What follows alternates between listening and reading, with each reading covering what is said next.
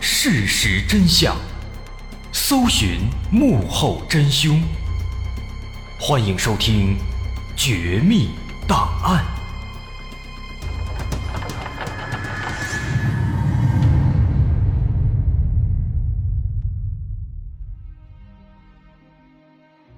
还原事实，探索真相。欢迎来到今天的《绝密档案》，我是大碗。一九八二年九月的一天凌晨，山姆和妻子朱迪正在家里呼呼大睡。突然，不知从哪儿传来了一阵稀里哗啦的噪音，打破了这个宁静的夜晚。夫妻俩随即被吵醒，迷迷糊糊的从床上坐了起来。此时，山姆听到那个声音好像是从卫生间里传来的，于是他起身来到了卫生间。这才发现啊，卫生间里的淋浴头正在哗哗的流水。他稍微检查了一下，淋浴头并没有坏，可是它为什么会突然的流水呢？正当夫妻俩疑惑的时候，妻子朱迪突然发现，在客厅的地上到处都是玻璃碎片，他们家的杯子全都碎了一地。此时，我们可能会好奇，为什么他们家会发生这样的事情呢？难道是有小偷入室盗窃吗？其实不是的，这种诡异的事情已经不是第一次发生了。从半个月前开始，山姆家就经常发生各种怪事至于这些怪事发生的原因，其实他们也有自己的猜测。这要从一年前他们刚刚搬到这里时开始说起。山姆和朱迪夫妻俩，他们住在美国德克萨斯州休斯顿的一个高档社区。在大约一年多前，一九八一年十月，这对老夫妻刚刚搬到这里。丈夫山姆之前是一个大老板，妻子朱迪是一个家庭主妇，他们干了大半辈子。也有了一些积蓄，就想着找一个好地方买一栋好房子，安享晚年。于是他们最终就看中了这片高档社区。这里刚刚被开发不久，环境非常好，周围树林环绕，每户每家都是一栋独立的小楼，都有一个小院子，里面是一片草坪。每过一段时间呢，会有专门的工人来修剪草坪，非常专业。山姆和妻子对此十分满意，虽然价格不菲，但是夫妻俩觉得这是值得的，于是就买下了这栋房子。后来呢，夫妻俩把房子好好的装修了一下，又买了新的家具，接着就搬了进来。对这个新的房子、新的环境，两人总体上还是很满意的。唯一美中不足的有一点就是，这个社区啊，它毕竟还比较新。住户非常少，有时一整天都见不到几个人，这让他们显得有些寂寞。但这也并不算是什么大问题，毕竟随着时间流逝，住户肯定会越来越多的。在把房子内部都打理好、装修好之后呢，夫妻俩又把重点放在了院子里的这片草坪上。虽然草坪也非常好、非常工整。但是他们其实更想要一个游泳池，所以他们的计划很简单，把这片草坪给挖开，直接改造成游泳池。这天早晨，山姆和朱迪正拿着锄头和铁锹在草坪上比划，想大概的先规划一下。但这个时候啊，忽然响起了一阵急促的敲门声。山姆打开门一看啊。外面是一个陌生的老头他好像很着急，应该是有什么急事还没等山姆开口，这个老头先问山姆说：“说你们是不是要在后院里搞什么东西啊？”山姆听了以后啊，有些疑惑，啊，以为这个人可能是小区物业的，就如实回答，说自己呀想挖一个游泳池。可没想到，这个老头听了之后啊，直接急了。他指着这片草地，告诉山姆说：“这里不能建造游泳池，如果非要建的话，你最好换一栋比较偏僻的房子，在那里建。你说这不是开玩笑吗？人家房子都已经买了，都装修完了，现在让人家换一栋偏僻的房子，那肯定是不可能的。于是山姆就问他说：“为什么不能挖游泳池呢？”老头很认真地回答说：“说这块地方啊，以前是一片坟墓，有很多尸体被埋在这里，在坟地里面挖游泳池，那肯定是不合适的，会打扰到死者。”说完之后呢，这个老头就转身离开了。这个小插曲让山姆夫妇有些诧异。他们后来猜测，这个老头呢，有可能是开发商的人，啊，开发商可能不愿意房主们擅自去改造房子，所以呢，就想了这样的一个理由来吓唬他们。所以思考之后呢，夫妻俩觉得这个老头说的话呢，应该不太可信，毕竟。他也只是空口白牙这么一说，没有拿出任何证据。况且法律也没有禁止他们自行改造房屋啊。所以夫妻俩仍然打算不为所动，继续建造他们的泳池。接着第二天，夫妻俩就找来两名工人，准备开始动工了。工人们先从院子的一角开始挖。然而挖着挖着呀，挖到两米深的时候，突然。就挖到了一些碎裂的木板。一开始这些东西没有引起工人的注意，可是继续挖了一会儿，他们又挖出了更多的木板。不仅如此，两名工人凑近了一看，惊讶地发现，在木板中间有一个人形的凹陷。于是，两名工人把这个情况就告诉了夫妻俩。山姆过来之后一看啊。瞬间就想到了昨天那个老头所说的话，于是他赶紧跳进坑里仔细查看。当他掀开上面那些碎木板之后啊，果然发现，在下面有两具已经完全白骨化的尸骨。这让山姆大惊失色，立刻报了警。后经过警方的继续挖掘，在这片草坪下面。一共发现了两名死者的完整的尸骨碎块。这些尸骨年代久远，其中大部分都已经变得很脆弱，稍微一碰就会碎。经初步检查，这两具尸骨应该还是夫妻关系，他们戴着同款的结婚戒指被埋在了一起。于是，一时间啊，在山木家挖出尸骨的事情，轰动了。整个社区。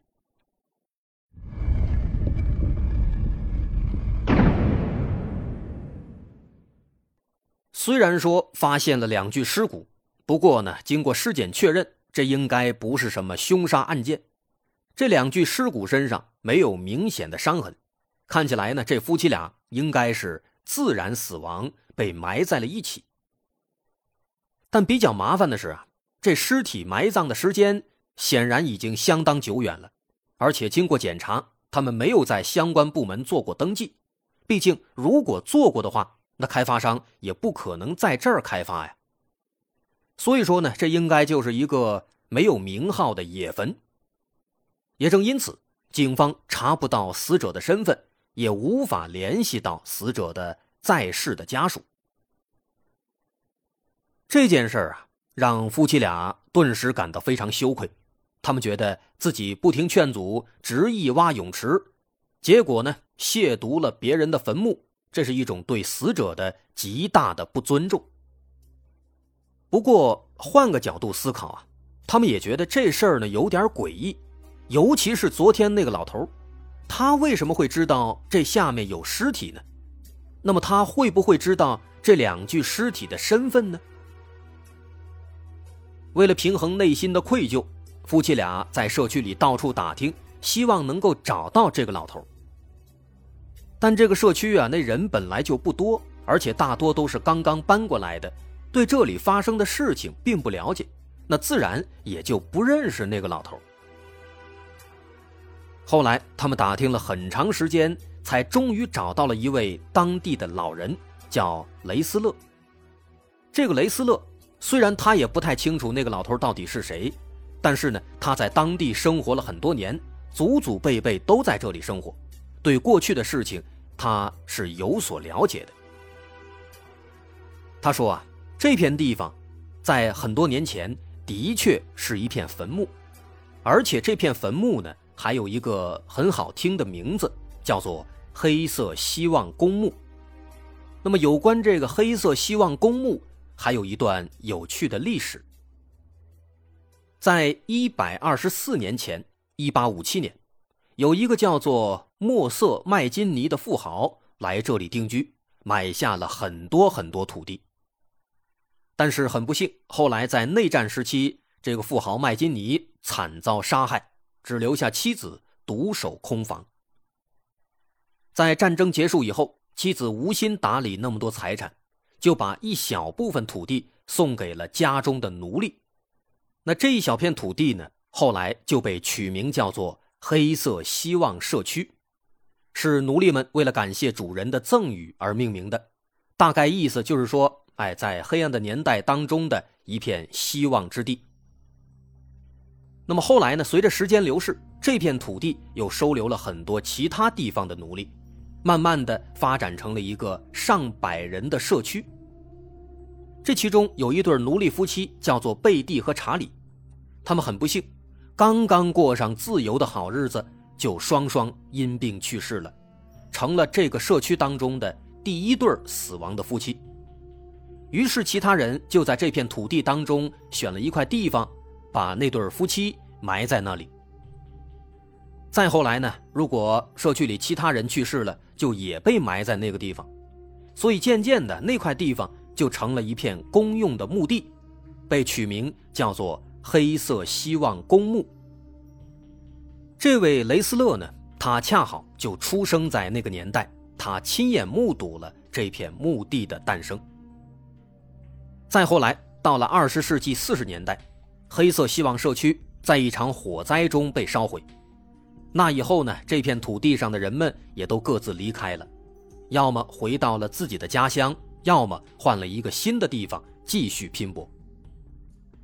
但由于黑色希望社区的特殊性，再加之它毁灭的非常突然，因此在当时几乎没有留下任何的官方的文字记录。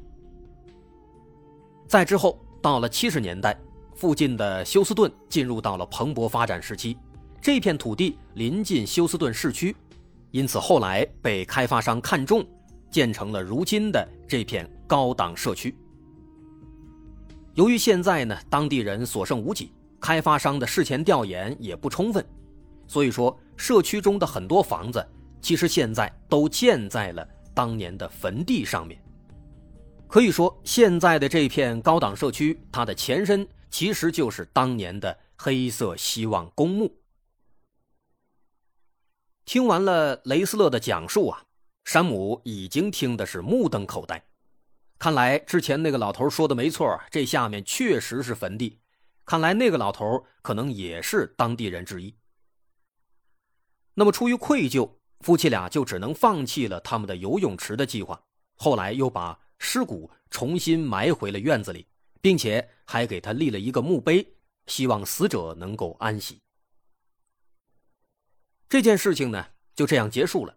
从那之后的半年时间里，可以说还是一切如常，除了没有游泳池以外，其他一切都还是很完美的。并且随着时间流逝，这个高档社区也变得越来越热闹，有更多的人搬到了这里，和山姆夫妻成为邻居。不过此时，随着烟火气的增加，一些奇怪的事情也在这里。接二连三的发生了。那是在一九八二年八月十五号深夜，妻子朱迪正在熟睡，却突然被一阵滋滋的声音吵醒了。他迷迷糊糊的睁开眼，却惊讶的发现墙上的钟表正在滋滋滋的冒火花，就好像是烟花棒一样。朱迪以为着火了，正要把丈夫喊起来，但就在这个时候。那些火花又渐渐的消失了，而钟表却依然完好无损的在那儿走着。这件事情是所有诡异事件的开端。几天后的一个晚上，山姆不在家，朱迪洗完澡之后回到卧室，却忽然听到浴室的门被打开又被关上了，这让朱迪吓了一跳。他壮着胆子去浴室里查看，但是什么都没看到。最可怕的是啊，有一天，朱迪想穿一双红色的高跟鞋出门，但这双鞋却不见了，怎么找都找不到。后来呢，找了好半天，最终才发现，它竟然出现在了院子里的那个墓碑的上面。这件事儿啊，让山姆夫妻。陷入了深深的恐惧和思考，难道这些怪事儿和这些坟墓存在关联吗？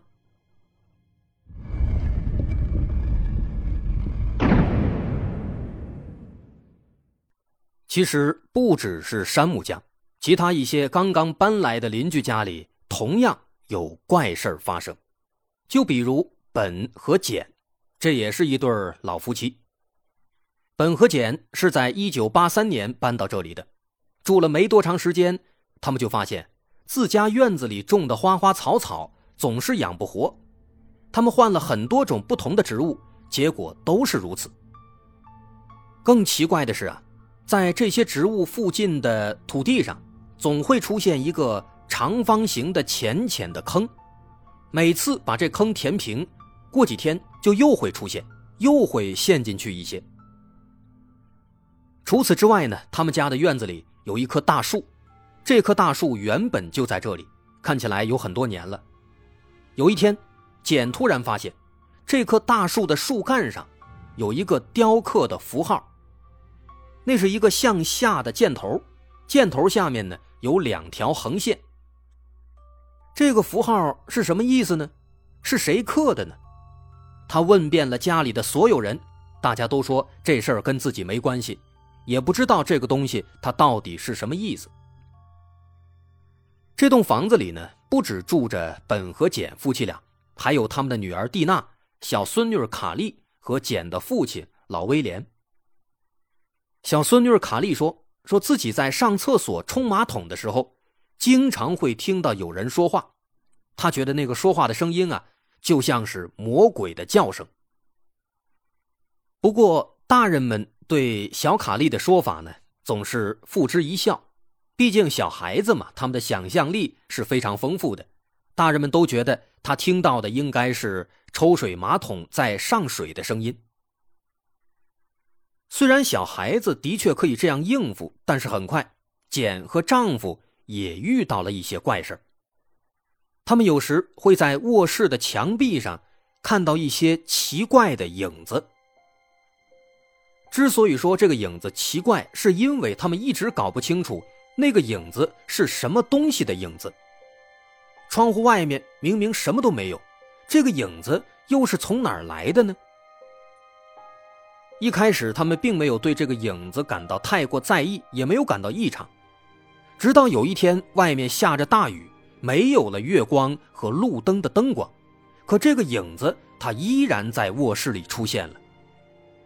他就是那样的无法解释，白天什么都没有，到了晚上，当灯光打开，其他的影子都被照射出来的时候，这个影子它也会出现在墙上。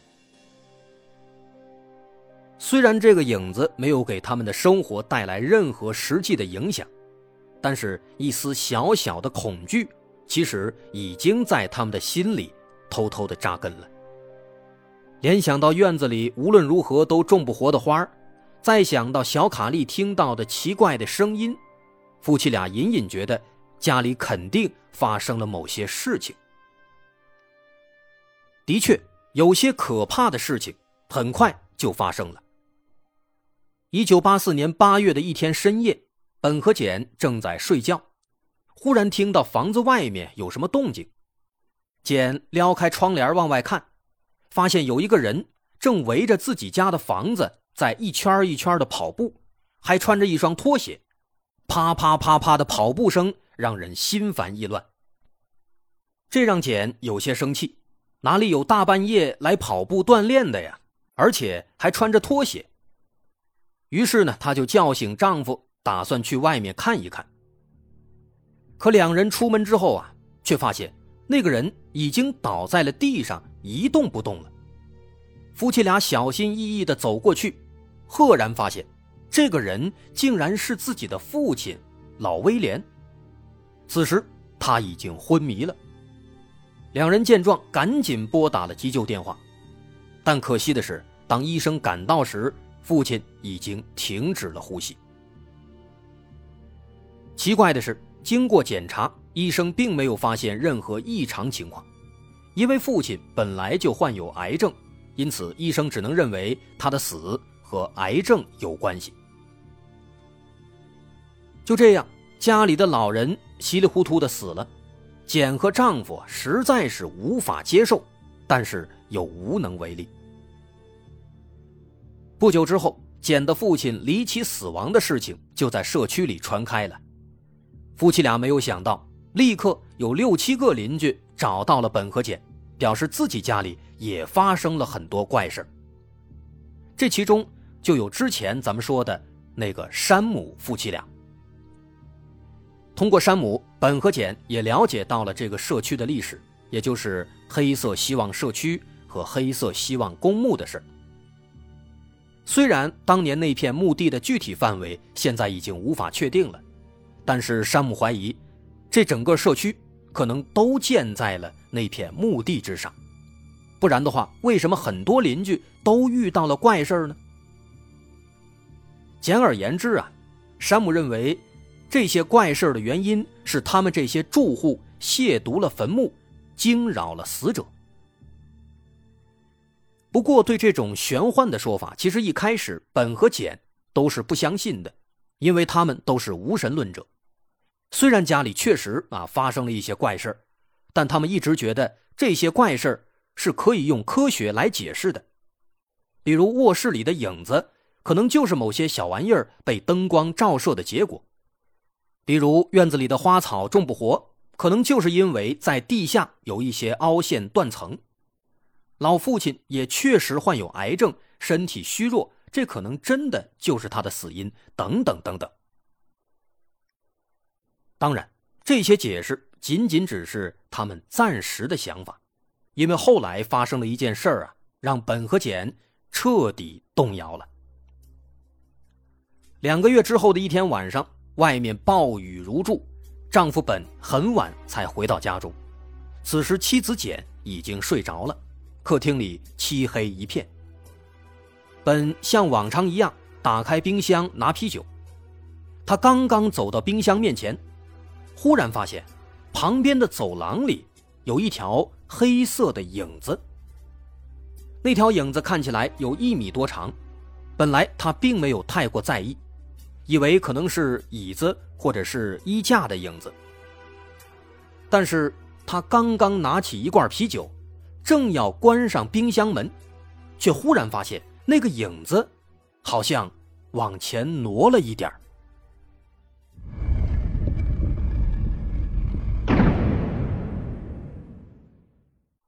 这个情况让本瞬间汗毛直立，他强迫自己冷静下来，在心里一遍又一遍的对自己说：“是自己看走眼了，那影子其实没有动。”他一边这样想着，一边拿着啤酒走进客厅，一边不经意的又回头看了一眼。但就是这一眼，让本彻底吓住了，因为他清清楚楚的看到。那个影子竟然又往前挪了一大块。此时，即便是再坚定的无神论者，那也招架不住了。